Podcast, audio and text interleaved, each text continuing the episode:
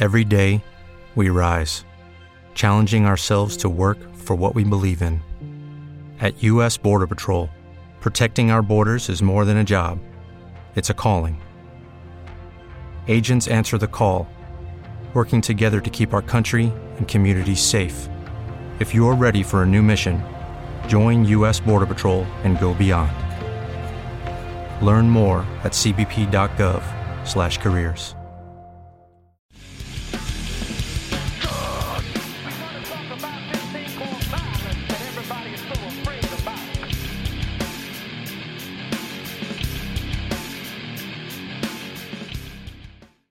everybody. Patrick here, and welcome to the Knuckles and Gloves podcast. Man, we got some boxing to talk about because there was boxing this past weekend and this coming weekend. We got some stuff coming up. I'm here with my dude, Aris Pina, CompuBox operator and fellow boxing maniac. What's up, man? How's everything, my man? Doing yeah, all right, we dude. absolutely have a lot to talk about. There was a, a big heavyweight fight that we were discussing earlier this week and um, last week, excuse me, and there's a major, major, a couple of major cards coming up that um, everybody's been really excited about coming up this weekend. So yeah, Yeah, we're we're definitely in kind of a busy time or whatever for for boxing. It's kind of like kicking up in the next few weeks and it's gonna sustain us for a little bit. But dude, last weekend, you know, they say, and I, I think that we generally agree that there's no boxing like heavyweight boxing. Unfortunately, this was not a fantastic fight overall, but generally speaking, uh, it was good to see Tyson Fury back in the ring. Um, just wish it would have been a little bit more competitive and i mean there's there's so many asterisks kind of attached to this fight now that like we could barely even talk about the fight it's it, it, that's just how it goes you know totally, totally. But it, it- when it comes to being competitive, there was a lot of people that thought that Dillian Whyte definitely would be competitive. I mean, given his track record, he's definitely um, proven himself to be the uh, number one contender for a long time. He's fought in a who's who of the division of this era for the most part, except for you know the very top guys. And um, you know there was a lot more expectations of what he was going to be able to do with Fury, who, like you just kind of alluded to, had a lot of out of um, some a lot of out of the ring distractions going on. Plus, he was coming off of uh, a grueling fight with Wilder. You know, it was kind of a wild card. But instead, he came in with one of the most boneheaded strategies of recent memory, which is coming into the ring and turning southpaw for the first time, fighting southpaw for the first time in how long did they say? Forever, basically. yeah i mean he's not I really mean, known It's, it's not something he's ever known for doing, but I don't know if that was to throw Fury off or whatever it was. But that's just something, kind of like when Sor Rungvisai did that in the rematch with um, with the re what was it Estrada, right? Yeah, in the rematch with Estrada when he turned southpaw and fought like that for like the first had whatever it was amount rounds before he decided to you know realize it was being stupid, turned it back, and instead of having success and made it a closer fight it- kind of the same thing. Like you don't just fight southpaw suddenly when you don't do that over the years. It, it's just no sense. It's not going to confuse your opponent. If anything, it's going to make you more uncomfortable and make the fight less competitive because you have no clue what you're actually doing when you do that. You, you think you do, Yeah. but then you get into the real world and you just kind of like it, it's so. Yeah. And Fury's not a guy that ever really gets frazzled, anyways. You know, he's seen it all. He kind of deals with it. He has an unorthodox style that he adapts himself as a fight goes on and he knows what's going on. So it's like that wasn't going to bother him. In fact, it just made it easier. To me switching stances and i mean i know that there are fighters who have done it su- successfully and there are some fighters who do it successfully. Uh you know i've seen the we've seen the charlo brothers do it we've seen terrence crawford do it. I'm not saying that fighters can't do it but overall what like the switching stances shit to me that's like the hallmark of like a really amateurish fighter who doesn't really know what the hell they're doing I mean, gen- generally speaking, if somebody's in there switching stances, it's like, oh boy, this is not going to end well. Because it's like, that's the kind of thing where it's very few fighters can pull it off successfully and safely. And then on top of that, it's like, it's not even effective. Like, there's no point in doing that shit. It's not going to do anything for you. Almost nobody can actually fight as well left handed as they can right hand. I mean, it's just, it's, it's unheard of almost. So I mean, that kind of shit is just it's like novelty stuff, dude. It looks cool, it seems cool, but it doesn't do anything. And it was it was a dumb I guess, like you said, to throw off Tyson Fury early on or something, but it didn't. Like nothing happened. So here's one. Remember the video I sent you probably a month or so back when we were like uh, messaging each other? It was um, Ezra Sellers against Johnny Yaya McClain, which yeah. was a cruiserweight undercard fight, very deep on the. Yeah, he uh, got got, dude. yeah, and that was the same thing. He was trying to switch southpaw and BQ, and like you going back and forth in styles for no rhyme or reason. It wasn't like you, like you just what you just mentioned. There wasn't like any rhythm to it or anything. He was just kind of switching back and forth. And Ezra Sellers, Ezra Sellers, who was a hell of a puncher, and you know, and a very exciting fighter back in his time, timed him perfectly, caught him with a shot that was a beautiful shot, just flatlined him right there.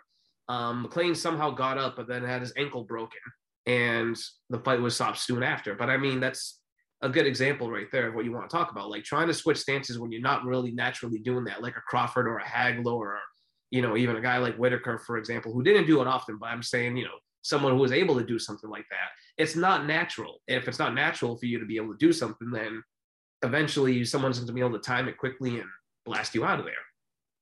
Yeah, it's it's it's a foolish move, dude. And Dillian Whyte is not the kind of fighter that's like a slickster or smooth or anything like that. You know, he's the kind of fighter where he he should have from the beginning been and there were a couple of moments. Um, I thought that he maybe could have won around. I want to say it was like the third or fourth, only because he got body punching in and he was able to take the fight to the ropes and kind of rough Tyson Fury up a little bit. He wasn't like clearly winning the round by any means whatsoever. But I thought that mm-hmm. again, he could have like taken a round, maybe. Um, but that was the kind of fight that he needed to do. He needed to take Fury to the ropes. He needed to get inside on him, go to the body, uh, use his forearms, elbows, head, whatever the case may be. And I think that that's that's exactly what he didn't do. He fell into the trap literally right away. In the first round, by the end of the first round, I even tweeted something to the effect of, "Ah, shit! If Dillian Whyte's already buying into the feints, then it's it's over." You know, mm. because that's that is Tyson Fury's game that's specifically one of the things that he's been able to do very effectively uh, in in over his rise to the heavyweight title is, and he actually did. He basically outdid Vladimir Klitschko with feints. He hit him like a half a dozen times or something like that in the first round, but then just worked overtime on the feints and had Vladimir Klitschko buying on the feints all night long. He didn't like really hurt him, didn't do shit really. He just fainted him to death all night. And Klitschko was like, huh, huh, you know, like buying on that shit. And once a fighter starts doing that with someone like Tyson Fury, it's like that's the in he needs. That's all he needs to get in there. And so unless you're able to get in there and rattle him, take him off his game, something, dude, you're you're playing into exactly how he wants it, which is what Dillian Whyte did.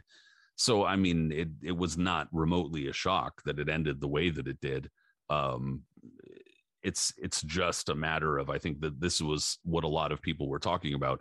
You mentioned earlier that Dillian Whyte earned his number one contender status, and I I don't disagree.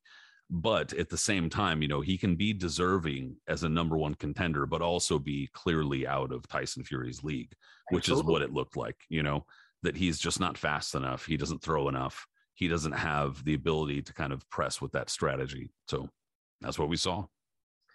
Absolutely, you know, totally. But and then you know, Fury. Well, just it was one of those things that like Fury even felt like you, when you're watching the fight, you know, he was totally in control, but you still kind of like what Usyk sometimes with how he fights. You can just see that he was not going through the motions so much, but he wasn't really in the A gear that he needed to be. Like he didn't have to be. You know, everything was controlled. You knew yeah. what he was doing. Everything was just complete control. And that shows you when you're on an elite level of a type of fighter. When you're fighting a guy, even though um, Dillian Whyte looked inept in this fight, he, like we said, he's been having, he's had a proven track record. Like, you know, he's proven himself against very high quality opposition over the past few years and earned the status. And um, Fury showed that he's at a different level than even that. And only few guys in the sport are around that. You know what I mean?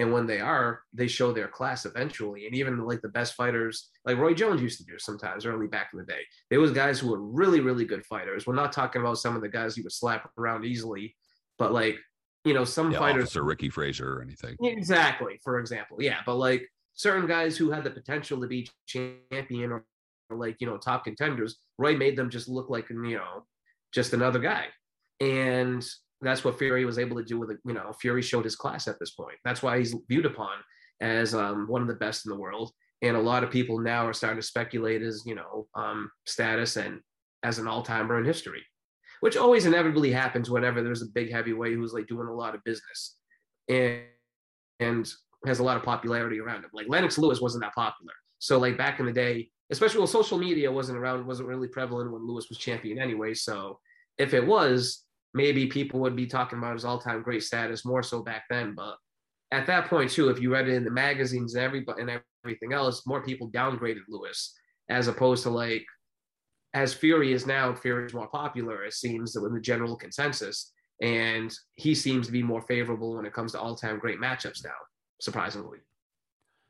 Well, the the story after so he winds up the, the uppercut from hell winds up catching oh, Dillian.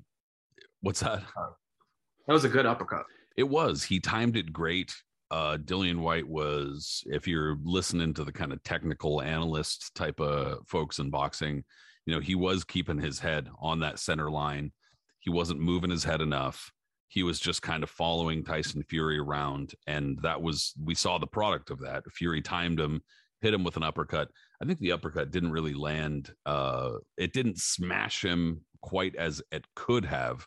And mm. yeah, the push probably did help a little bit, but clearly the uppercut did the vast majority of the work and so he takes him out in the uh, sixth round and the proclamation now from tyson fury we've heard this from him a couple times so it's really difficult to say how much we take him at his word here but he says that he's going to retire that he doesn't want to fight anymore you know that he's he made a promise or something like that that he was going to retire after the third Deontay Wilder fight. I would imagine that, for instance, if if uh, Anthony Joshua if that fight comes up, or if he were to defeat uh, Alexander Usyk in a rematch, then that fight would probably lure Fury back into the ring. But I mean, I guess for now, you got to take him at his word and assume that he's serious.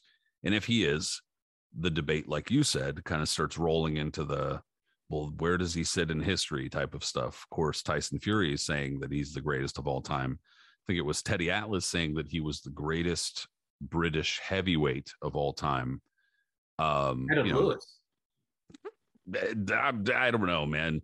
The the is it's Teddy, you know.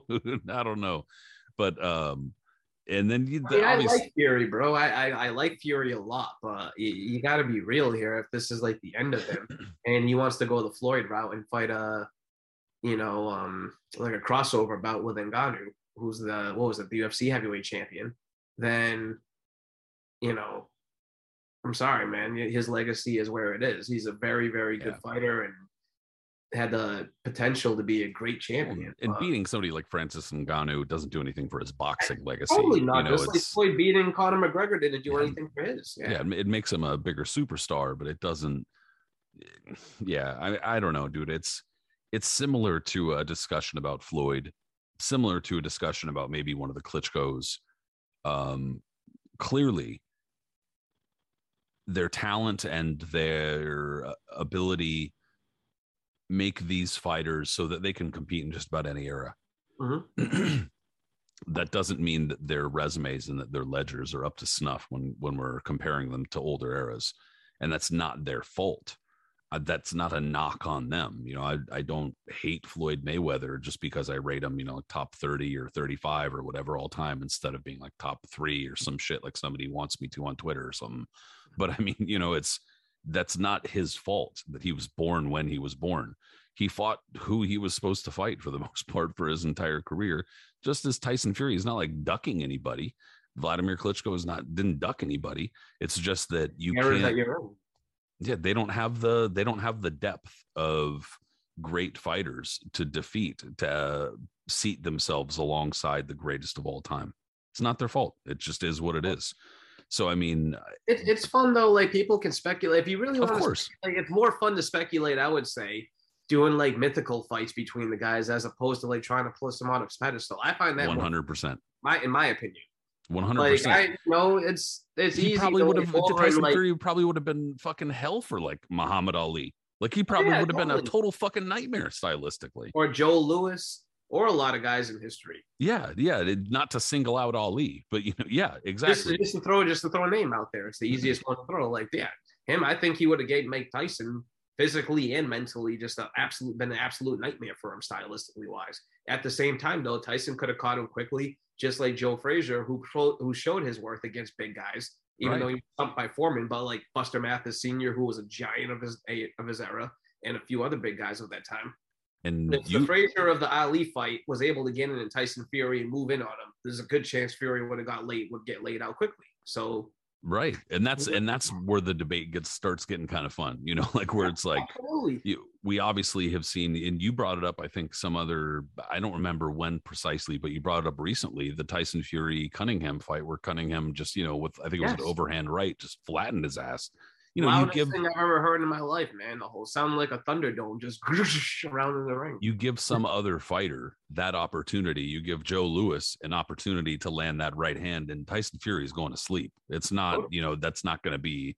So yeah, the de- the debate is is it's lively, it's fun, but inevitably on social media, people are going to kind of comes down to who wants, you know, where does he land in history? And at yeah. this point, it's hard to put him really in the top ten. You know, this with the yeah, it's, dude, it's with the division the way it is and how deep it is, and being one of the originals and the, the depth of it and the history behind it and everything like that, and who's come before him. Yeah, dude, it's, it's it's tough, man, and it's he's only got 32 fights. Um, and that's again, it's not to say like, oh, well, you can't get in there if you don't have 50 fights. Nah, it's not like that. No, totally. It's just that if you only have 32 fights, though, those better be some fucking bangers on that 32 fight ledger. And there there like aren't really you know it's mm-hmm. not a knock on him but he doesn't have his signature win at this point is either going to be probably in that Deontay Wilder rubber match or Vladimir Klitschko when he won the title which I mean wins. both are very good wins but again just do not hold up to the greatest you know heavyweight wins especially when you keep on like looking at the at like the full on um, resumes. Like if you compare it to Ali's or if you compare it to Lewis's, or you compare it to this, you know, others from that from that time, like over history. So yeah, it's yeah, it's okay. We're not trying to hate on the guy. It's but just I don't that think he's finished either. I think this is just you know talk until like you said things play out the way you do, and like I don't. He's not interested in finding mandatory challengers or finding a Tom Schwarz anymore or, or um, Otto Wallin, even though he's struggling that fight. But like things of that ilk. Like he's looking for big cash outs now. He's at that point, like Mayweather or other guys, where he's looking for the biggest available fight. He doesn't really have to do mandatories at this point, even if the belts aren't really there. Because you know, at the when you get to that type of level, something will get thrown at you. Someone will sanction something for you, you'll just pick it up. It doesn't even matter. Like whatever the big, he yeah. knows he's the money player in that division. And like you said, if Joshua is able to win a rematch with Usyk, then he'll definitely be able to, he would definitely fight Joshua because he knows he views jo- um, Joshua as a guy that's beneath him and unbeatable. Usyk, it's a different matter. Like you mentioned the Cunningham fight. Um, Fury has, definitely has trouble with guys a lot smaller than him to deal with, and Usyk is a much higher caliber fighter than Cunningham ever was. Listen to me, you big stiff idiot. Yeah, so I mean, that's a, that's a whole other one. That would be an absolutely fascinating fight that I would love to see, but that one I'm not sure would be as likely as opposed to seeing um, Joshua.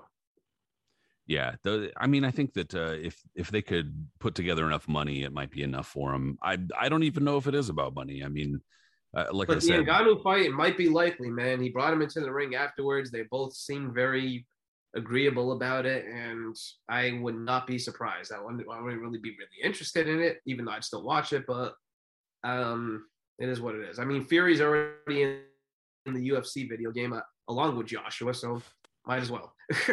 well, and and also like on the UFC tip, dude, Francis Ngannou, I think that he's he wants to be anywhere but in an octagon fighting next. I think that he he's probably not going to outright say it because he's still, you know, at the whim of UFC and what they want to do, I guess.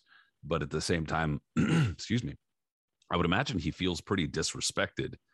Um, that he doesn't he feel well, and he should. Yeah, I mean, a lot of a lot of mixed martial artists should. Frankly, a lot of just about everybody in the UFC roster should financially, but um, you know, he he probably feels pretty disrespected and not very protected or whatever uh, within that organization. So it sounds like he's, you know, there have been rumors about him talking with BKFC. There's been rumors about him trying to do something in boxing, et cetera, et cetera. So it sounds like he's trying to do just about anything but that. And that would at least be kind of intriguing. But again, like we both said, it wouldn't really do anything for Tyson Fury's legacy. Um, and I mean, I don't know. It, to me, it's it's not uh, again not hatred, but it's like if you're already kind of at a point my thought would be like if you're already at a point where you're like, ah, well, I just retire. I don't really want to fight anymore. Then you probably should just fucking retire, man. Like don't don't play around and then wind up getting knocked out in your next fight because you're just not really into it, even if it's a big fight or you took off. Uh, Lennox Lewis, Ocean's Eleven. Lennox Lewis, Ocean's Eleven. yep, dude, straight South up. Africa, Rock one. Yep. straight up. I mean, dude. just saying when you when your mind's not into it and your whole, you know, you're into all up in the movies and all you know, all up in the videos. Yep. Holding Suge Knight over here. Um, every like, other video. Yeah, yeah, it's it's. I don't know, dude. It's I I like. I don't have any. Fury fan, though. What's that? I'm a big Fury fan though, so I hope he does have like a few more legit fights in him because I enjoy watching him, and I enjoy his personality and everything too. yeah, know? I think that he's fun, and I think that overall, you know, he's pretty good for boxing. But entertainment yeah, I remember, wise. Singing, I remember him singing after the Cunningham fight when I was there the 1st mm-hmm. time. After he got dropped and they ended up stopping him and all that other stuff. And still, yeah. he had a full on head of hair back then.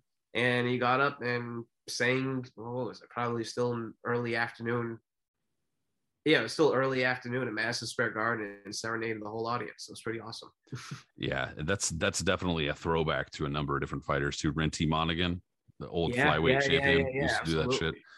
Um, you know, I, entertainment wise, he can be pretty hit or miss, but I, I don't really have any sort of issue with him. But like I said, I, he's usually better for the division, better for boxing if he sticks around. So hopefully, hopefully he does for that reason. For sure. But uh, I don't know. I don't know. I guess we'll just have to see what happens. So before we move on, though, the really um, if you want to see a comparable knockout to what you saw with Dillian Whyte against um, with Fury knocking out Dillian Whyte, just look it up on YouTube. You'll be able to find it go back to 1954 when Tiberio Mitri, who was an Italian middleweight contender, um, who fought Jake LaMotta for the for the championship, losing a you know, nondescript decision. But he was a he was a very good fighter. You know, European guy that fought minimally a few times in the city in in uh, in America, but mostly known in the European scene. Top flight. Knocks out Randy Turpin, former middleweight champion, the guy most notably for you know upsetting Sugar Ray Robinson in the very first round in which was deemed pretty much an upset. And um, so the footage goes, I remember watching this as a kid because it's on the video 30 Great One Punch Knockouts. That's the first time I saw it. But you can see it, you know, it's on YouTube. Mitri, I think, comes in with a left hook. So that's what it was. They're just kind of moving, moving, comes in, boom, hits him with a left hook. Turpin freezes, and Mitri, boom, shoves him, completely shoves him, double hands him like you're passing the basketball, and Turpin just crashes and bounces the head off the canvas, doesn't move, and the fight's yeah. over that one was that one was definitely far more like uh you know what i'm talking exaggerated about, right? yeah yeah. Oh yeah. I know the video you're talking about too. I yeah. remember that. And, he hits him boop and then he shoves him and the turpin goes spinning across the ring and just drops. Yeah like he like he, like it was almost like getting clotheslined like in wrestling. Yeah. like he like whap you know like really hits the canvas. I remember for a while actually um God, I don't know, maybe like a uh, probably like a week or something like that, maybe a little more after Hopkins Trinidad. There were a lot of Trinidad fans who were trying That's to right. sell that. He did, do, he did do the shove a little bit after he hit him with a shot. He hit him with I think another hook or right yeah. hand. Pushed him. There down. were a lot of people who were trying to sell that line that like, oh, it wasn't a legitimate knockout. He should have gotten extra time because he pushed him down and stuff like that. It, it was the push that hurt him. That's what hurt him. Mm-hmm. like, no, who's the right hand, bro. It was definitely the right hand. But, or if you really want to see the worst one, uh, like a really bad one, when the referee was the blatant one, besides Mills Lane, um, was when Julio Cesar Green was fighting Lonnie Beasley. Both of them, Green ended up becoming a middle uh, WBA champion for a cup of coffee when he upset William Joppy, and Lonnie Beasley was a fringe contender in the in the 90s. Anyways, the fight's on USA Tuesday Night Fights. Green is getting a little bit better in like a grueling fight. Referee breaks it up. I forgot who the referee was, but when he breaks it up, Beasley, who was a little weary already to begin with, just kind of stumbles back because the referee broke it kind of hard. Beasley stumbles back and falls down, and the referee walks over and stops the fight. and, and Green just raises his hand, and Beasley's kind of like, "Wait, what the hell just happened?" He gets wrapped up, confused. and yeah, Yeah, good old like Mills Lane. him down. Yeah, like Mills Lane shoving Hopkins out of the ring and kind Yeah, of dude. Uh, Come on, you guys uh, like Robert wrestling and oh, dude, brutal. So, That shit yeah. was that shit was awful. I mean, Mills was you know former Marine dude. He, he was in there. Mills was in the Olympics too, man. He was not one to mess with. I'm, I'm really, really close friends with Terry and Tommy, uh, Terry and Tommy Lane. They've told me some awesome stories of like traveling with their dad over the years and going to big fights and meeting all these people. And Mills is couldn't imagine growing up with him. It must have been awesome. but yeah, Yeah. not one dude to ever mess with. Why do you think as such a small guy who's probably smaller than I was, and I'm not a big guy, was the one that was usually called on to be the referee for major heavyweight fights between absolute gargantuans. because he was Tyson, he Holyfield, was the quintessential no nonsense referee. Exactly. And didn't take shit from anybody. And it just worked. Like they brought him in to referee um uh Akinwande Lewis. They brought him in to referee other like sometimes they would bring him into New York to referee a big heavyweight fight. Like What was what was know. it that he he had oh, a refereed I think Morrison Morrison Lewis, which was was that in Vegas or was that in Atlantic? One of those areas. I think that was on the East Coast. yeah I want to say it was Atlantic City. Yeah. So Yeah, well, he had a couple of good lines in the Holyfield Tyson rematch too. Yeah, ah, ah, Bullshit. bullshit. Shut up. Two Yeah. points. You bit him intentionally. Shut up. That was a like, bite. No, no, no, no, no, no, bullshit. yeah, bullshit. when he way he pointed. I mean, man, he was celebrity deathmatch. That's what a lot of that's what my youth usually remembers him by. So, Yeah, totally, dude. I I remember when he got that. He was briefly uh, a TV judge. Like they gave him a, a TV show for a Yo, little Mills bit. Lane was the man in the mid to late nineties. Yeah, dude, they were. It was Mills Lane every day. It was, that shit was. Nineties were a very interesting time, weren't they? They sure were, dude. You, I mean, can celebrity death match? Some of that shit was kind of vile too. It was like, I Dude, But- they remember the one time they look before we move on. They remember the one time they switched up. The, they took the bodies of Genghis Khan and Gandhi and reversed them and had them fight each other. And like Gandhi went into the audience and just went absolutely wild. Like, how do you air that on television today? Like, I you mean, like you know, it was, it was like clay, awesome claymation, but still, and like then they would do that during the. Super Bowl commercials. Not, not just Super, uh, during like the halftime show, they had like Yeah, you know, special celebrity death matches and everything. Shit was crazy. Yeah, shit was pretty wild, dude. It was. Well, we got a wild weekend coming up. We got a couple wild weekends actually, but we got a wild weekend coming up. Uh, I mean, I, I guess I first would say let's talk about Amanda Serrano versus uh, Katie Taylor. Man, um, both of the big fights this weekend are getting some some play, dude. Both of them are definitely anticipated. But as far as women's boxing goes, Serrano Taylor is it's pretty far up there as far as notoriety, as far as the quality of uh, you know, Huge. I don't want to disparage women's boxing, but there has been a lot of catching up that it's been doing, and it's and it's not that like you know it's a shitty product or something like that. Mm-hmm. It has not been given the proper chance up until the last handful of years, Totally. and I think that that's why we're able to say this is that in now uh, Serrano Taylor, we're finally seeing a big, big women's fight, and not that there haven't been competitive fights before, but on a high level, a high level fight, a note, uh, the notoriety that comes with it, etc. So I mean, I think that has all eyes on it. It's in the big room at MSG. They're headlining on the card of the zone. Like this is a big card, one of the biggest cards. And of the it's not- Everyone's very, very anticipated about. we talked about this recently too. The the um, Laila Ali, Jacqui Frazier-Lyde. You know what I mean? That was Mhm. considered like a big women's fight. Yeah, When yeah, it was That's novelty act you know like it was totally. it was all good like it's okay but that was that was they- not They give you levels of where it like Yeah, where that was not this. Where it is, absolutely. So you got Amanda Serrano and Katie Taylor. Both of them in like for years now. It's been a few years that everyone's been clamoring for these two to fight because they've just been circling each other. Katie Taylor has absolutely dominated the lightweight division and you know unified it, solidified herself as the best female fighter in the world, depending on you know who you ask. The consensus is that she's usually a top at number one, and she's deserved that crown. Um, you know former Olympian. She's come in like the way the way she's like dominated her competition over the over the years that she has. And she's not like a major knockout artist or anything, but she's just so good at what she does, man. Precision wise, everything well. Like she's just a consummate pro.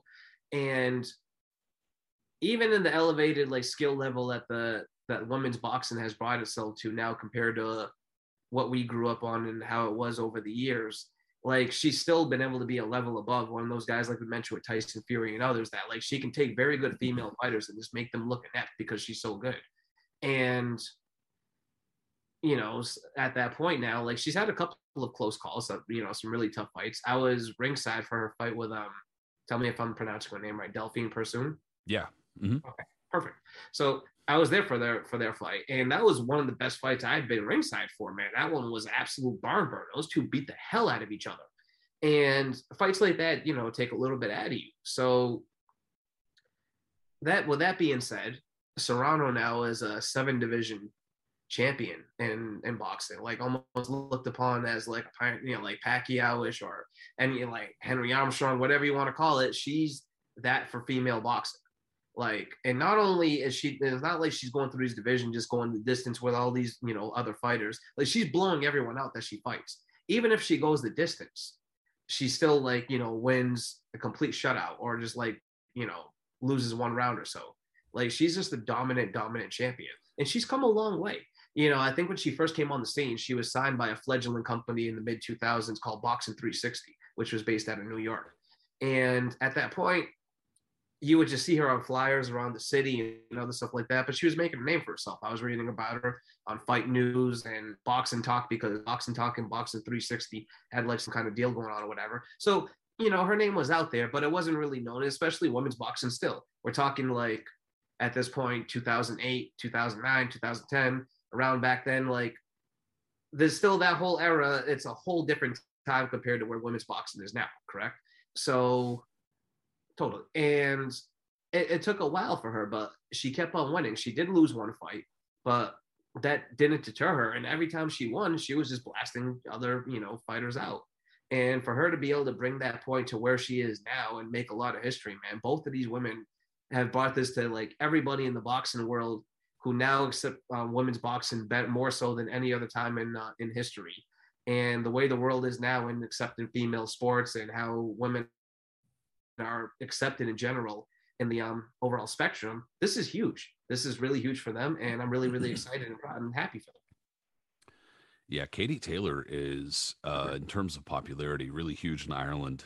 Um, I've talked. I talked to people at my job um, who are who are from Ireland. A few people are from my job from Ireland who are not really fight fans in general, but they know everything about her and they're really excited about this weekend yeah, there uh, a number of Irish folks re- refer to her as Arcady because she's you know she's uh, very popular there. Um, boxing is experiencing well it's slightly complicated we talked about the daniel kinahan situation a couple shows ago um, and that has certainly complicated uh, irish boxing's rise in terms of popular local popularity and in terms of success and stuff like that um, that has definitely put something of a damper on it. But even with that and even trying to fight some of the things that have gone on on the amateur level especially on the you know amateur boxing right now is kind of in a it's in a very funky spot they're trying to figure out even whether or not boxing is going to remain as an Olympic sport. I mean, they've been doing that for years. Like that comes up every couple of years, but regardless, amateur um, boxing's been absolutely corrupt for how long? I mean, it's, it's not in a good spot. You know, it, it hasn't been over 30 years since Roy Jones got blatantly robbed and the, the corruption was shown on live on television. Yeah. So yeah. And, and they've been, they've been struggling trying to change this thing or that thing ever since and it's pretty much every games they've changed this or they've changed that in an effort new persons this. in charge and promises x yeah, y it's it's yeah. it's bad news not as corrupt as the pro game. No i mean it's well so it's bad news. Between mick conlan everybody remembers the the double birds that he flipped to the judges when he lost his decision. Um but to bring it back around despite all of these things, you know, Irish boxing has had to endure a number of these kind of hardships.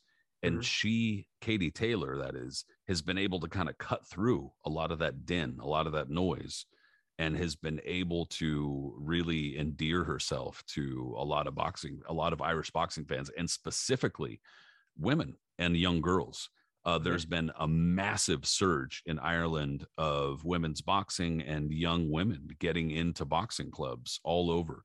So um, that doesn't make her her a good fighter necessarily, but just to talk about the inspiration and to talk about uh, you know how she makes people feel locally, um, that's important. That's not going to necessarily be with her per se during the fight, but that is important, and it's important to the sport. It's important to, to women's boxing. Um, and now, of course, she was a uh, like two or three time AIBA champ, uh, world champion. Like you said, she was an Olympian. She has a lot of experience on the amateur level. She only has something like 20 fights, not a big knockout puncher, like you said. But that being said, Amanda Serrano is not a real big knockout puncher herself. No, she's an accumulative. Yeah. Yeah, she's more like a, a kind of beat you down type of fighter, you know, or outdo you, She outwork throws you a lot of punches. She throws a lot of punches and she's she's tricky the downfall to uh the way she fights i think is that because she doesn't have a lot of power she's there to be hit sometimes and sometimes she absorbs you know some punches but Katie, about Katie Taylor. Uh well actually both of Oh, them to oh, be honest. I mean both of them kind of because of that lack of power are having to kind of outwork opponents get get in there and do some work which leaves them there to be hit. So this is probably going to be i would imagine uh, a fight that's tactical with some really nice moments of like exchanges and stuff like that. Oh mean- man, I mean, their styles you can see by how they both fight. They're gonna mesh very, very well. And they both get in there. yeah, and they not only that, like they both know this is the biggest fight. This is not only the biggest fight of their career. This is potent. This at this point right now this is probably the biggest fight in women's boxing history when you put it on the pedestal and everything around it. So yeah, this is. Uh, I think we're gonna get their A game from both of them, man.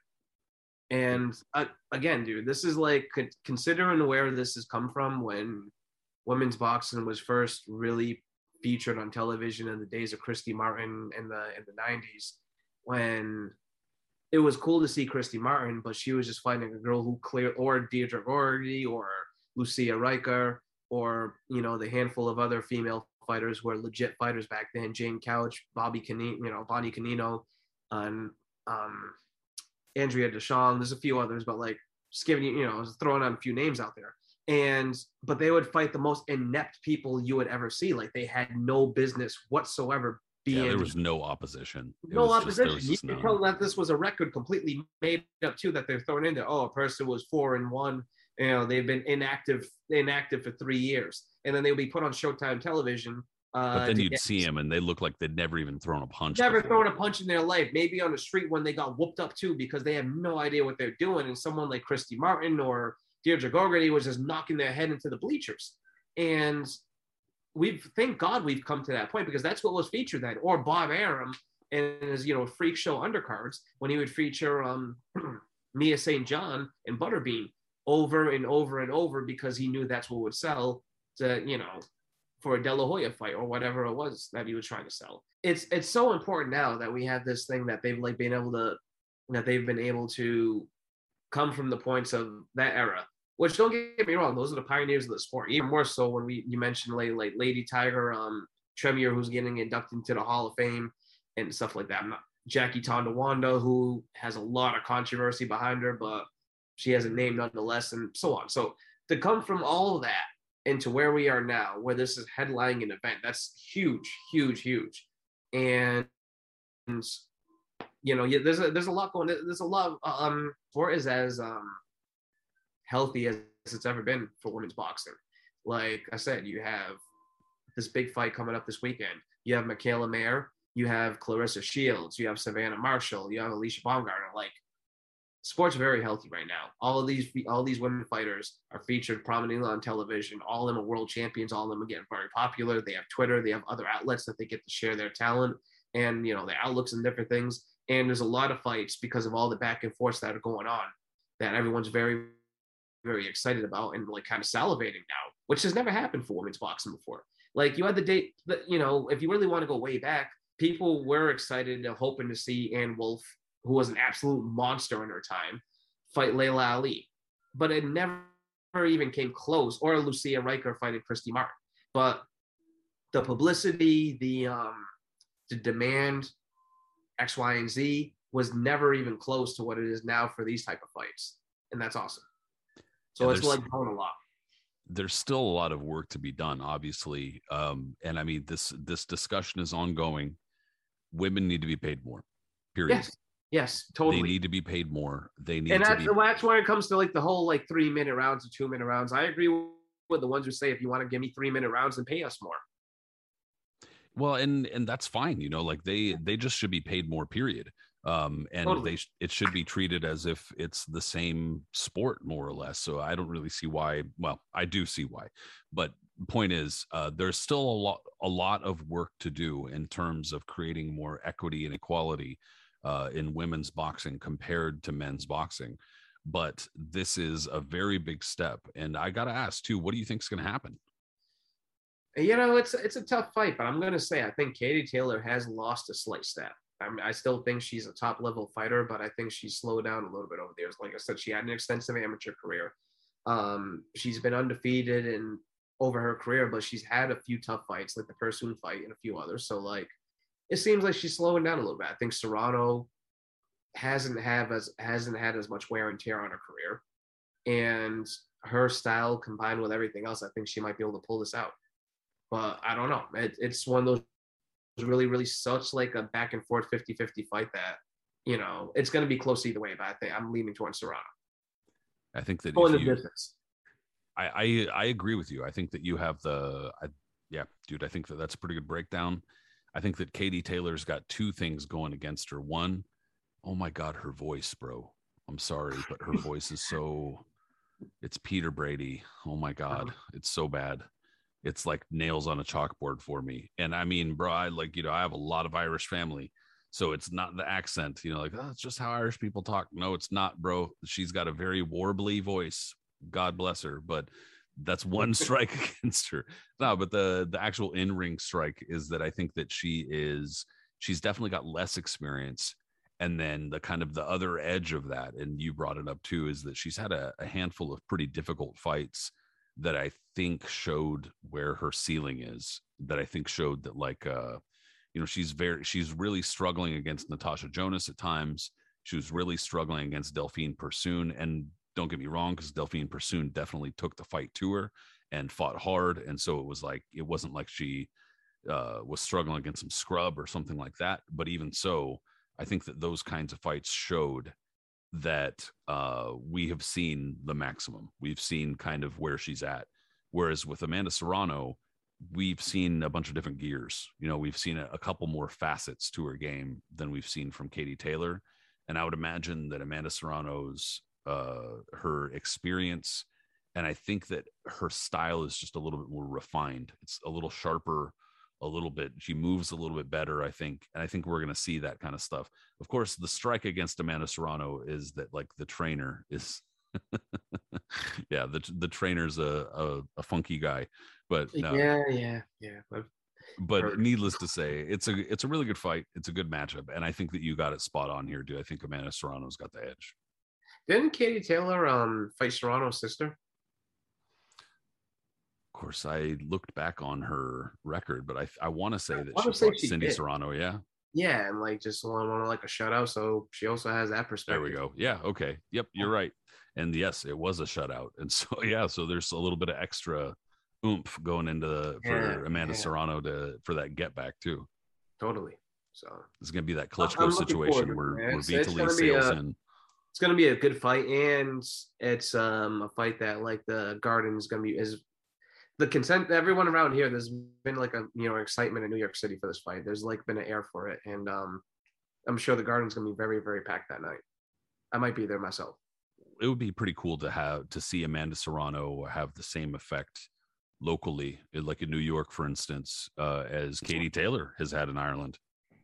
Nah man you know it's going to be jimmy's corner is definitely going to be packed this week all for you know for this fight so if that's an indication of anything. Like I said, I expect the Garden to be very, very lively and pack that as well.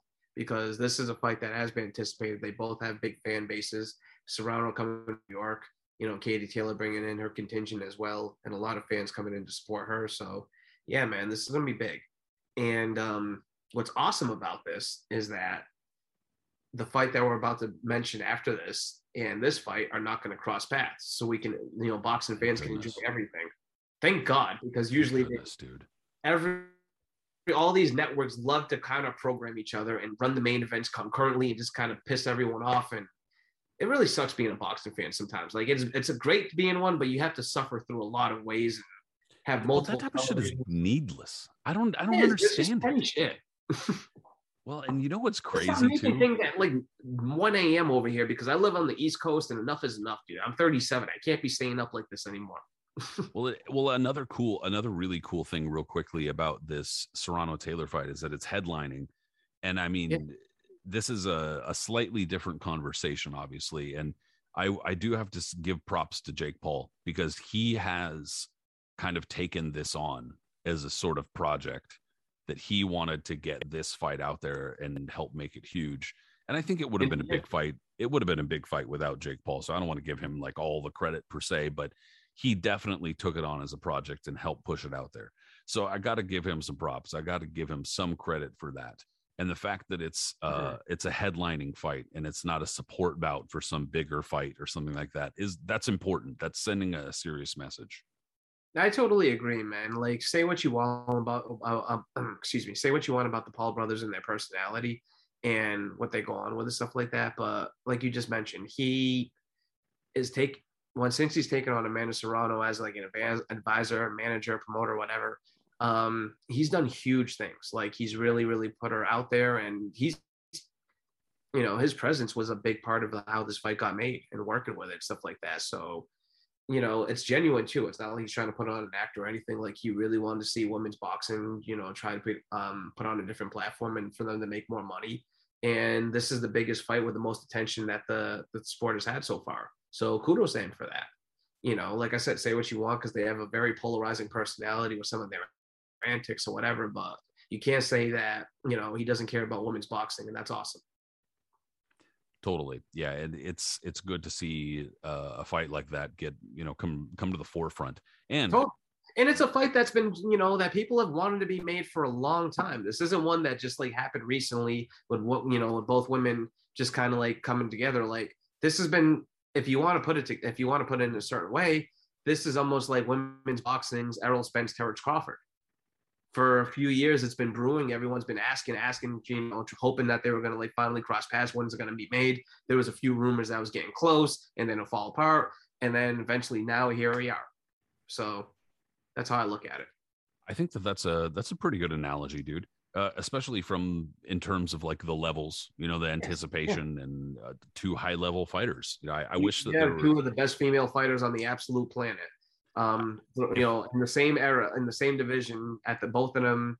Not going to say at their absolute peaks, but you know, close enough where they're finally going to clash, and here we are. So, yeah, it's uh, it's it's really it's yeah, it's the kind of stuff that we should be expecting for. But you kind of uh, alluded to that earlier that um, I think Jake the Jake Paul key in this situation, like you know, the reason why he was important to making this fight, and you kind of hinted at it earlier, was that there's just has not been the money, there's not been the demand to put yep. together big fights, and I mean like. Uh, what winds up happening or what has happened in the past is that they wind up going to uh, women do for like these bigger matchups or like for these higher profile matchups, and then they're like, oh, you know, how about like a fifty thousand dollar or whatever, and they're like, the fuck are you talking about? So you know, there hasn't really, at least in the minds of promoters or whoever it is that's putting together the money for these matchups, uh, there hasn't been money for the matchups, and they can't put them together. And so I think that that's really where Jake Paul has been instrumental is changing the conversation of like you know, um, I know that he annoys a lot of boxing fans and that they don't like the fact that, you know, he's eased into, he's eased into boxing the way that he has, but he's also kind of opened up the conversation. A lot of people focus on the UFC shit because he always snipes at Dana White, but he's, he has definitely changed the conversation or the trajectory of the conversation when it comes to fighter pay. And it, and the possibilities of fighter pay because I know I don't want to get too far into it because this is an entire podcast unto itself but it's just like the entertainment industry you know you have a manager or whatever and you and you cut them x percent and when you're a fighter and you have a manager or a promoter or an advisor you're cutting them x percent and the more people that you have the more percentages you're cutting them and that's why you hear about fighters who are making 250 grand and then they walk home with like 60 grand or something like that because they fucking after taxes and after paying out all their team and all training expenses and blah blah blah I don't have shit. And so Jake Paul what he is helping to do and this is kind of the Amanda Serrano Katie Taylor thing is an extension of this conversation is changing it, it changing the dynamic kind of like how Floyd Mayweather did to say like you guys don't need to be paying out all these promoters and all this type of shit. Like they're making all the money. What the fuck? Pocket the money yourself. And that's that's kind of in part what this is about too. Absolutely. And anything that puts more focus on women's boxing which is basically this is the biggest one that they're going to have at this point and that they're going to get the maximum amount of money that they absolutely deserve then kudos to them because this is just the start of it. Once this fight happens this could be like a good win as you know, um, Rick Elvis Parker once said the windfall factor. This could be for for women's boxing. Like after this fight, and if it gets the like if it delivers the way it should, then I think subsequent big fights after that will get the proper payout that they deserve. Well, I hope so at least. Right. Like hopefully it's some sort of kind of domino effect. Yeah, uh, you know, because after this fight, you know, the next one that everyone is looking forward to is um, the grudge match between Savannah Marshall and Claressa Shields which goes all the way back to their amateur career. Yep. So that's a big one I'm looking forward to too. So I mean, it's yeah. You know. Well, and you know, the, I was going to say that if there's one thing that this Serrano Taylor matchup is kind of lacking is the the idea that you know there's going to be a big knockout because it's it's highly unlikely nah, both of them being not at this skill punchers. and everything like that. And like yeah. you mentioned too, neither one of them are one punch knockout artists. Serrano usually overwhelms their opponents, and Taylor, excuse me, the majority of the time goes um goes to the goes to um, do a decision unless you know she's so overwhelmingly over her opponent that she stops him you know within a few rounds but this fight's going the distance and i think right. it's going to be a close fight and I think that, um, and that's okay. There's nothing wrong with that. But I think that, like you brought up, claressa Shields versus Savannah Marshall, and that's the kind of fight where that could be different because Savannah Marshall is obviously a puncher, and she's the last person to have defeated, uh, you know, to, to have defeated claressa Shields. So again, you know, this that's an accent too, man. The way she was calling her pillow fist. Dude, I mean it's it's just pretty hilarious. And and I'm you know, I'm excited to see a, a matchup like that myself. So this opens hopefully because Shields, is a big shit talker. And Marshall has been shit talking her back, and you can yeah. tell she's very confident in fighting Shields and what she can do to her. So that's a fight I'm really looking forward to because I think there will be a knockout in that fight potentially, or someone's going to get hurt. As somebody's something's going to happen. Somebody's going to get the shit punched out of them. That's for sure. You know? Like Taylor Serrano is going to have a high level of punches thrown. It's going to be a brutal fight. Both women are going to, you know, definitely inflict some punishment on themselves. But for whatever reason, this grudge fight between Marshall and Shields, and the way they just kind of, you could tell they really don't like each other, as opposed to um, whenever, you know, I mean, whenever there's a grudge match, when you know two people really don't like each other, Totally. As opposed to like more respectfulness, as you've seen with um, Serrano and Taylor. It's just or if it's manufactured drama, you know, like where yeah, it's not real, yeah, yeah. you know, that happens it's totally not too. real with either one of them. And there's no drama there. They're both very respectful. Both of them are kind of mellow. And like you said, Katie Taylor is very reserved and just kind of respectful of everybody, as is Serrano. So they're just more so taking this and like knowing that they're putting women's boxing at the highest level that they can and giving it the most attention it's ever got, as opposed to Shields and and um, Savannah Marshall, where they just hate each other. There's no business. Shields thinks she's the greatest woman of all time. Marshall thinks she's a chump that she's going to stop her in a few rounds, and she already has a beat. Uh, like you said, she beat her in the amateurs, the last person to ever beat her, and the only person to have beaten her. So there's like an added incentive there. Yeah, man, this women's boxing is awesome right now. Yeah, that's that's really the only thing, unfortunately, lacking in this fight. But it, that's not a big deal to me, and it should be a great fight. But yeah, totally. I'm but, I'm looking forward to it. Saturday's going to be good for that. And and so for this other big matchup this weekend, Shakur Shakur Stevenson versus Oscar Valdez. I mean, I think that a knockout is far more likely in this fight, you know, and and so for that reason, I think that there's a little bit of excitement here too. Um, there's a number of different kind of like outside storylines for both fighters.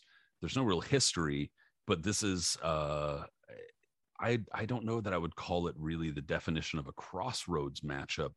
But I don't it, think it's a crossroads fight. But uh, it is the kind of fight I think though where at this moment in their careers, mm-hmm. both guys do kind of need this win. I mean, I guess that's kind of stupid to say because they they always need a fucking win. You know, like a fighter can't lose. But but but I mean, um, you know, with Oscar Valdez, he he very badly feels as though coming off the Robson Conceição fight and then also coming off of having tested positive for performance enhancing drugs um, I think that he feels really motivated that he needs a really big showing here. A lot of the stuff in his career has been called into question over the last year or two. And then Shakur Stevenson, I think that he has also kind of on the flip side been uh, underestimated and kind of undersold a little bit. I mean, in a, in a number of ways for a good reason. You know, a lot of people remember him as the kid who was crying on TV after the Olympics, and then uh, you know i mean and that's that's an easy thing to make fun of a, a, number of other people remember that he's the kid who was in the auto garage trying to beat up people in a brawl again another easy thing that's like you know you can pick on him for that kind of shit and it's easy thing to kind of call back to on social media but um these kinds of things right or wrong have come to kind of like define him and i think that he is really on the lookout to score a big win and this would be a massive win for him if he could beat Oscar Valdez. You know, so there's a lot of motivation for both of these guys to score a win here. Well, the thing about Shakur Stevenson is that he's supremely, supremely confident in himself. Like he carries himself to a certain degree that he like knows that he feels that he's an elite fighter. You know, if you ask him, he'll put himself in the top five pound. Well, someone asked him recently who was his top five pound for pound, and he gave it. And he said if he beats Valdez this weekend, or he said when he beats Valdez this weekend, then he'll put himself in there as well. And you know, the one thing that I saw on Twitter and a few other people talking, a lot of people are trying to compare this fight. Well, not everybody, but a few people are trying to compare this fight to say Floyd Diego Corrales. And I'm not sure if I would compare that or think that is even a fair comparison because, like, I think Oscar Valdez has more levels and to his game. That's true. Corrales. Yeah. And not only that, Shakur Stevenson wasn't the type of fighter that Floyd Mayweather was at junior lightweight back then. Floyd, I know he feels he is, but he's not. Yeah, he's not. Pretty Boy Mayweather and Money Mayweather were two entirely different fighters.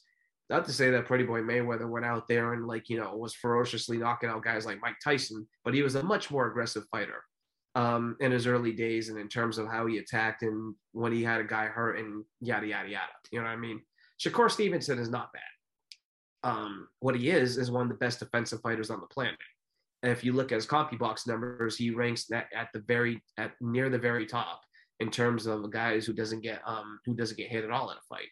And um, his accuracy is uncanny as well. You know, he has a very good radar for punches, and he's clearly a classic boxer who's been born and bred since he was a kid. Like he was born into the sport, he been bred into the sport, brought up young, and all the way up to the Olympics. I think he had one of those records that again he hadn't lost a fight in a number of years, and it was an upset when he didn't when he didn't win the gold medal.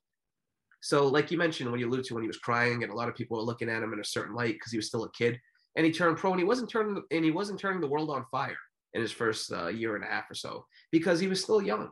You know, he could still he was still growing. He was still growing into his man strengths, um, so, so to speak, and still developing as a pro because the pro and amateurs are two entirely different sports.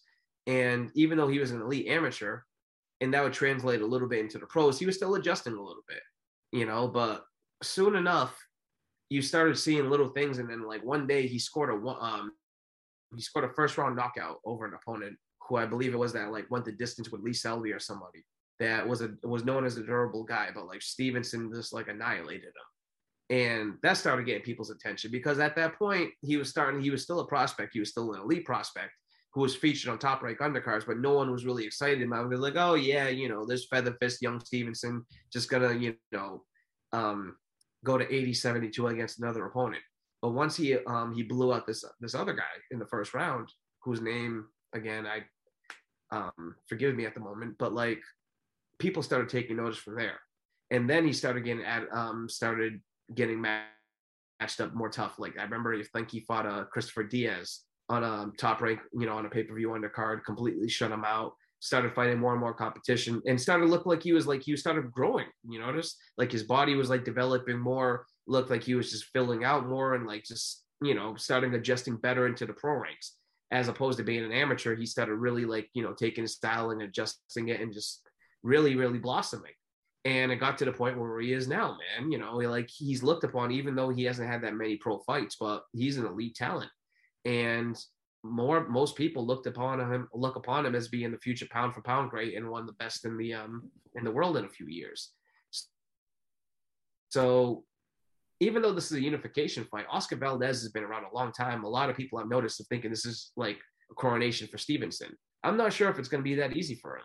Even so, even though Valdez has been around a long time, I mean, back to the point where he was featured on HBO, so that gives you a perspective of how long ago this was. And this was a couple of years before HBO was even going out of business. Like this was when, you know, he was still like a prospect and he was still being featured on like either pay-per-view undercards or even on an HBO undercard. So he's been around for a minute and he's had some grueling fights. You know, the squat the squat Scott Quigg fight where he broke where he had his jaw broken and went through hell and back to win that fight. You know, the fight that you mentioned as well, and a few other ones. Like that's his style like he's a cagey fighter. He knows how to box and he has a good he's a former Olympian and he's a very, very good boxer himself. But he's a guy that likes to get in there, man. He throws a bunch of punches, he's very aggressive, and you know, as opposed to just being so to sum it up, as opposed to this being Floyd Corrales, I could see this maybe being Floyd Castillo. I think that that's probably a closer analogy. Yeah. I mean, Well, even just style wise, you know, Diego Corrales was more like a stalker. he was. Like, he was a stalker guy. He didn't move a lot. He was very, very tall. He never moved his head or anything. Like he had boxing ability, but he wasn't a guy that had quick feet. He had to set his punches. Like he was tailor made for Floyd when it really came down to it. The reason yeah. why everybody thought back then that Floyd might have trouble losing that fight was because of all of his out of the ring issues that he was going through. He had a lot of controversy with his girlfriends and other stuff and yada yada yada. But and Corrales was destroying dudes at that point. You know, remember Derrick Gainer and this one and that one, and like you know, he was Freddie, like yeah, and Freddie, yeah, man, just stomping guys out like they were bugs.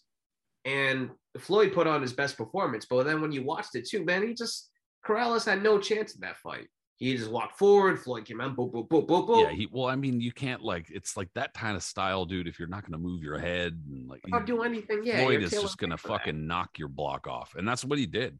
And it probably and also like that.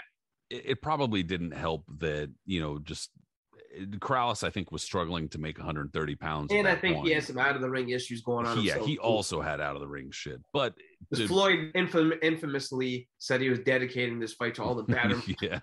battered women out there, which is just the height of you know absolute comedy. But, calling the kettle black, right? Jesus Christ! But but yeah, I think that you're probably spot on though, dude, because Oscar Valdez is a little bit more uh cerebral, a little bit more able to adjust, you know, a little bit more. And he's from the Reynoso camp. Is he still working? He's still working with him, right? Like, uh, or did actually, he leave them? That's a good question because you know what? I watched the um what is it called blood sweat and tears it was a two part thing that top rank did for this fight on and they put it out on youtube and i watched it on youtube I don't really remember seeing Renu Reynoso much like featured in or at least I'm not sure. I haven't really kept up, so I wasn't I wasn't entirely so that's, sure. That's actually a good question. Um, they talked about his his uh positive test, but I I don't know. Damn, now I want to know. Now now I should look. But in any case, um, I think that it's important that if he were in that camp, that's a really that's a really high level camp to be in um, and so, I mean, for that level, I think for his sake, I hope he's still in that camp because that's the kind of camp I think that you would learn and grow from. But um, he's gonna he's gonna push Stevenson. That's what that's what yeah. Stevenson needs. Is that a lot of his fights he ends up, and this is the quality of a of a potentially great fighter who, who Stevenson right now is very very good. He's not great yet, but was that they make is that they'd make the fight you know their um their pace like quickly right away. They just take control over it and just make it their pace that they want to be. And Stevenson does that quickly. Like he makes guys just completely miss and to the point that they, Yeah. they're almost afraid to really throw on him like that. And then he just kind of controls them from there. And Valdez isn't the type of guy that gets deterred really quick if he gets hit with a couple Exactly. of shots. He's going to keep on going. And I need to see how Stevenson's going to react to that. I think he's going to bring it to the next level because I think he, he has the potential and skill wise, he totally does. But like, I think, you know, that's what he needs. He needs someone that's going to have to push him to that. And so I looked real quick just to make sure, just so we don't look like Mhm. total fucking idiots here. But yeah, Eddie Reynoso is still in uh, Oscar Valdez camp, and Okay. um, or at least that's what it looks like. And so, I mean, that's my guess is that they probably didn't feature it much because Canelo's probably the focus right now for Reynoso because he's got the big Yeah. fight coming up next week. But um, but yeah, uh, I dude, I think that that's a really good point too, because Shakur Stevenson is not a knockout puncher. Like overall, he's not a big puncher. He's a sharp puncher. He's a very sharp fighter, the kind of fighter who's going to outspeed you, frustrate you, like you said. Very accurate. Yeah, the kind of fighter who's like, you know, you go to hit him and he's not there, and then he stings the shit out of you with something that you didn't see. Um, so I mean, not the ti- the kind of guy where you're going to have to be worrying about his punching power per se, but in that kind of fight, a guy like Oscar Valdez who's not going to be deterred or frustrated, you know, that's that's important. Totally. And Valdez is a guy that throws a high level of punches himself. And he's not, not a person that just kind of wails away. I mean, if he gets you on the ropes, he's going to throw a little bit. But like he, like you said, he he's pretty cerebral in how in his approach. He's not just like a balls to the wall throwing out there trying to angle. Like he moves in, he knows how he's he knows where he's going to place his punches, and he uses a jab well as well. And if he's with the Reynoso's camp, you're going to have a good game plan for for Stevenson. They're not going to go in there trying to think for themselves of like, um, you know, just out of clue or what they're going to do, like, you know, kind of wing it. Like they're going to come in with a very steady game plan. And speaking of, now that I think of it, there was a boxing, um, boxing scene article where Canelo said he was surprised of uh, how much of an underdog um, Valdez was in the fight. So there you have it.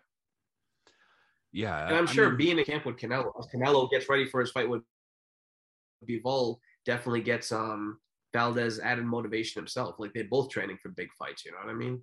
I would imagine, yeah, because I mean, you it's kind of like how they say with. Go ahead. Oh, it, it's the Junior Jones factor. For instance, Junior Jones was training in camp with Evander Holyfield as Holyfield was getting ready for Tyson, and Junior Jones was getting ready for Marco Antonio Barrera. And Junior Jones said afterwards, after he upset Barrera, that he said that being in camp with Holyfield, you know, working with Tommy Brooks and such, like you know, gave him that motive, extra motivation. So it does help.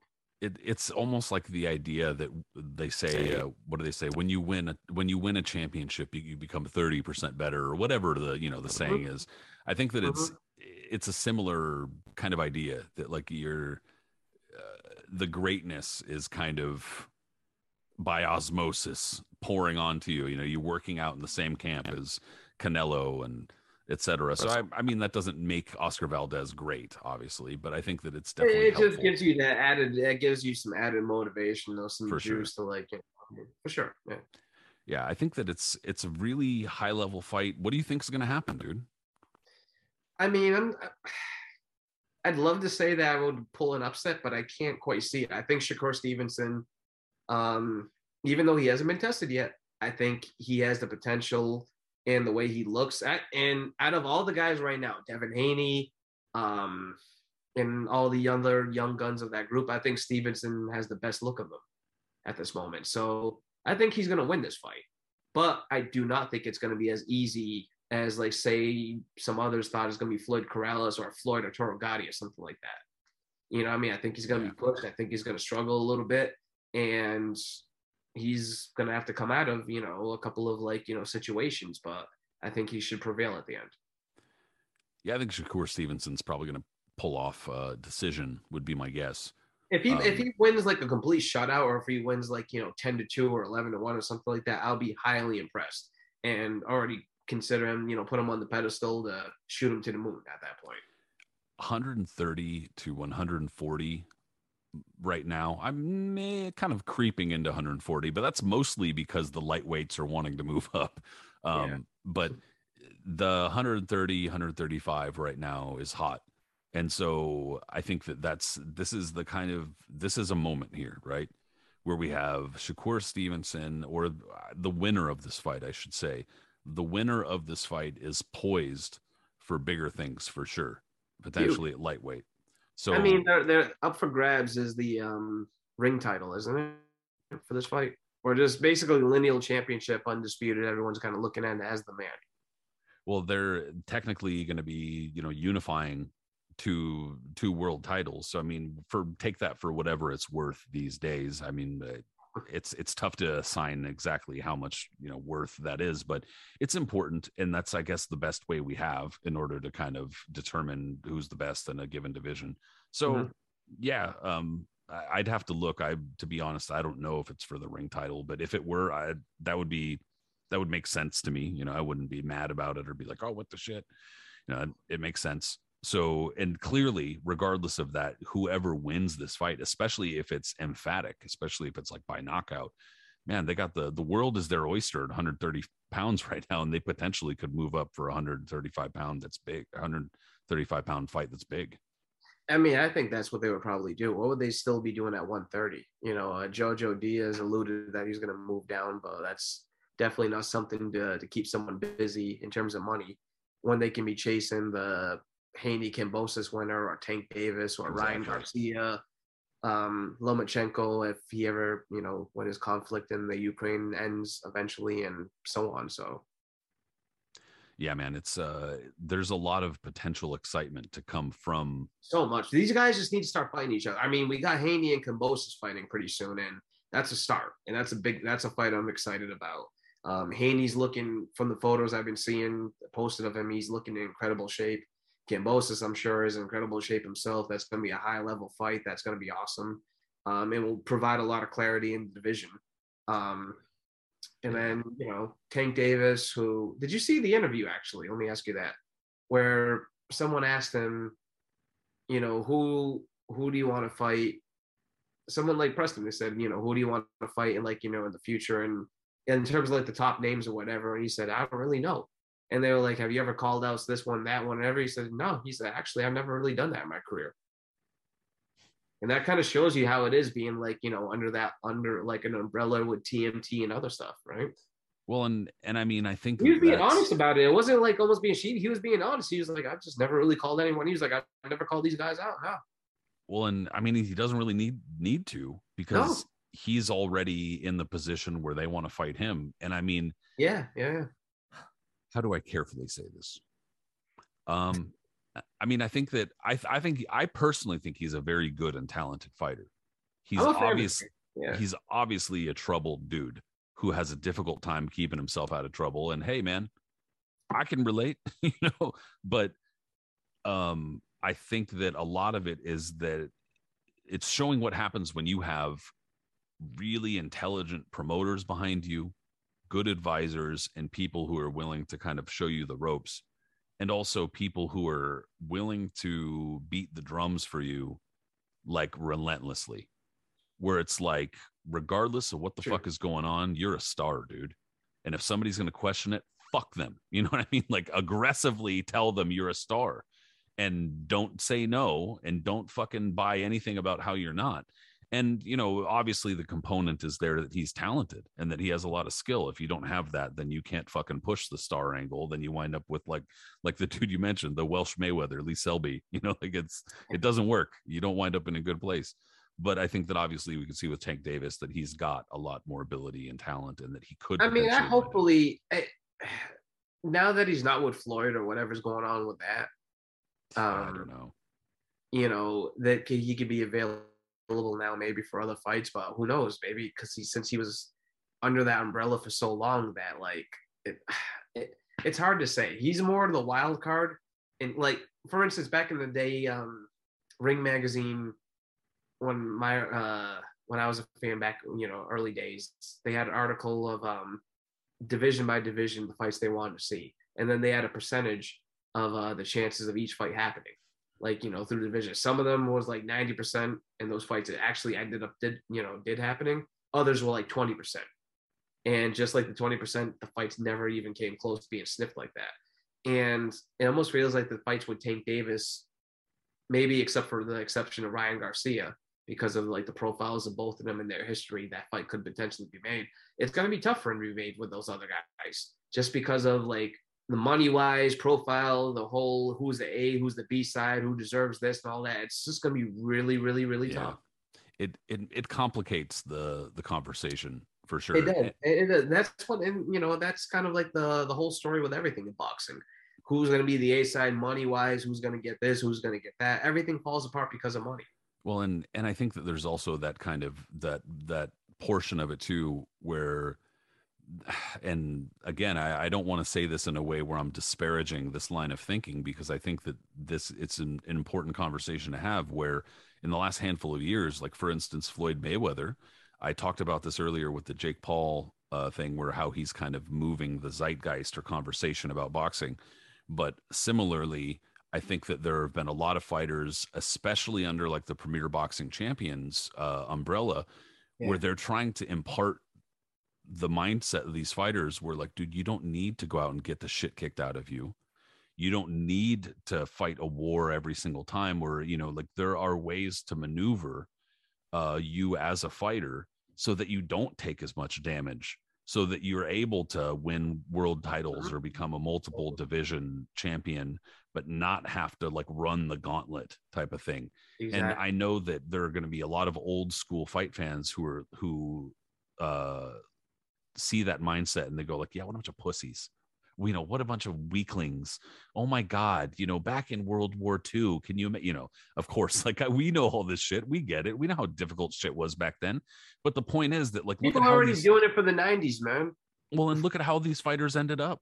That's the whole point is that like we can't simul we can't simultaneously go, "Oh my god, you know this is so bad. I feel so bad for these fighters," but then like have fucking bl- bloodlust in our eyes and be like, "I want that fucking war and I want them to kill each other." Lloyd you says that all both. the time because he mentions what happened to his uncle Roger and even to his dad to a degree. Um, and you can't do both. Roy Jones, who like Joe McClellan was his friend, even though they fought in the amateurs, and like what happened to him in his fight with Nigel Benn. that really, really impacted Roy. Even right. though Roy continued a lot longer than anyone ever anticipated. Right, because he fell victim to it just like every fighter. Yeah, he really, he really, really did. But like, yeah, man, it's if you watch like, especially with this modern, especially with this era now, because with now knowing what we know about CTE and like brain damage and boxing and what's going on and like the books like Tris Dixon's like really really great book that just came out recently um and others just you know doctors and all all this this stuff that's come out over the years now about what the commun you know cumulative cumulative effect of a long long career can do for you know brain and everything like that. You know a lot of these fighters today are saying why would I risk anything like that that's the whole effect now. And and that's the whole thing is that like should we blame them? And really the answer should be no dude we shouldn't. We oh. should encourage like we i'm not saying that we need to cheerlead fighters to the point where like we're patting them on the ass for not taking challenges but there's a big difference there's a big gulf between that and absolutely just putting them in the fucking thresher you know like there's there's ways to maneuver fighters that's far more. I mean, there's a, you know, fighters want to chase greatness, and if you want to do that, you have to go through hell sometimes to be able to get that. And there's other ones that are just going to completely milk the system, but to the point where it's almost laughable, and you're like, you know what, you got to do something like that's pathetic. But right, there's some, there's some a bunch fighters, of levels here. There's some fighters find a balance though, and exactly. Tank is almost seems like he's finding that Tank at this moment seems like he's found that balance because he has been in a few tough fights. Like I, you know, Isaac Cruz was a bad motherfucker who gave him the hell and back. You know what I mean? And, and PBC and, is very intelligently pivoting Isaac Cruz from that fight yeah. and the success from that fight into exactly. like, oh, do it. We got this other dude now. So yeah, yeah, yeah. So you know, I mean, you know, yeah, it's, it's I think takes at that balance at that point. But that being said, I hope that he doesn't have the mindset where, oh, if it happens, it happens. I'm just gonna let them deal with it. I fight whoever they put me in front of, instead of just like, hey man, I want to fight Haney, I want to fight Kambosos. I want to fight Ryan Garcia, I want to fight Teofimo and move up eventually. Like, so he already went to 140, even though he's a tiny guy, but you know, um, well, whoever it may be, like, yeah, he says he talks shit on Twitter sometimes. He'll go back and forth with these guys, but Every... you know, and eventually too, if he wants to stay at 135 if um Valdez wants to move up eventually, uh, if um Shakur Stevenson, because he's definitely going to be moving up soon enough. He's still a young guy. Like, there's a lot going on, man. There's so yeah. many, so many chess pieces to put together um, that we just. It's gotta, a fairly amazing symphony sometimes, yeah, you know, totally. that, that, it even works at all. Is but is it's boxing amazing. also, man. So you can't get too excited because all this stuff can just fall apart in one fell swoop. That's true. That is extremely true. So you do kind of got to keep yourself grounded just in just, case. Don't get you your just, fucking hopes You know, up. you talk hypotheticals and you get really hyped and you. you I know you get me all excited here. Shit. I mean, yeah, you do, and you think about it, but at the same time, you got to keep a proper perspective on things and be yeah. like, you know what, this fight probably won't happen. This fight probably won't happen. If it does, it's gonna be a few years. Yada yada yada. You know, put this one in there. Someone might. So yeah. many things like yeah, there's a there's a lot of Plus, marination. If you add in all their ring activities too, like you you know you kind of alluded to earlier, then who the hell knows? Yeah, there's a lot of marination going on these days. Sometimes unnecessary marination. Thanks, Bob Arum. Yeah. no, that fight marinate. needs time. No, it or, doesn't. Or or um Angelo Dundee. No, no, just let it wait. That feels gonna be juicy. Okay, it's getting juicy one day. Yeah.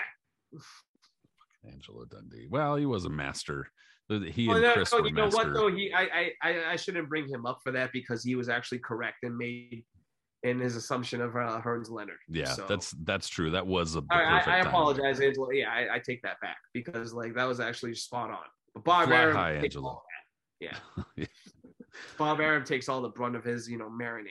Yeah, I guess Arum's just gonna have to take it on this one.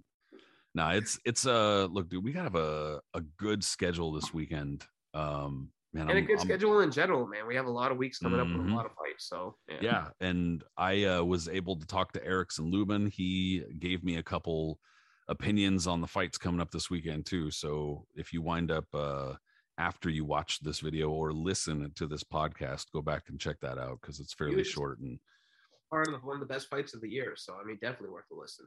Yeah, dude, he was, and you know what? I I was actually surprised a little bit that he's he was kind of pissed. He was like, "No, I don't want to be in the fight of the year. I want to win." I'm like, "Oh, okay. I guess I can see that."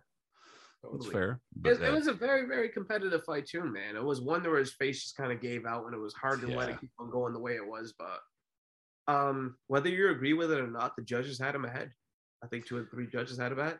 Like. I, I thought it was fairly close, but he was kind of getting beat up. So I don't really agree that he was ahead, but it, it was, was, a, a really good fight. I'll say this: he landed the more eye-catching punches, yeah. aside from when he got dropped. But like, um, it was just a cumulative effect, just one of those grinding uppercuts, you know, oh. by death, and just yeah, that was brutal, man. It was brutal stuff. But yeah, so he, uh, you know, I think that even just on the basis of him, you know, deserving to be heard, you should go check that out. But Aris, dude, I appreciate you discussing the fights this weekend with me, man. Yeah, it's uh, a lot of fun as always, man. I'm really, really looking forward to this weekend and um, taking it all in and just yeah. Yeah, may the best fighters win for sure. But hey, everybody who listened in or watched, and uh, you know, I, I really appreciate. It. I know Aris appreciates it too. If you wouldn't mind subscribing, if you listened in to the podcast wherever it might be, subscribe, leave a comment, and if you also watched on YouTube, subscribe, leave a comment always helpful. We're on social media as well. The show is on, for instance, Facebook and Instagram. Also, we're on Twitter, but my buddy Aris is on Twitter himself as Punch Zone Aris. Me, Patrick Connor. I'm on Twitter as Patrick M. Connor. Man, we'll talk soon, Aris. Absolutely. Have a good one, everyone. Enjoy the fights.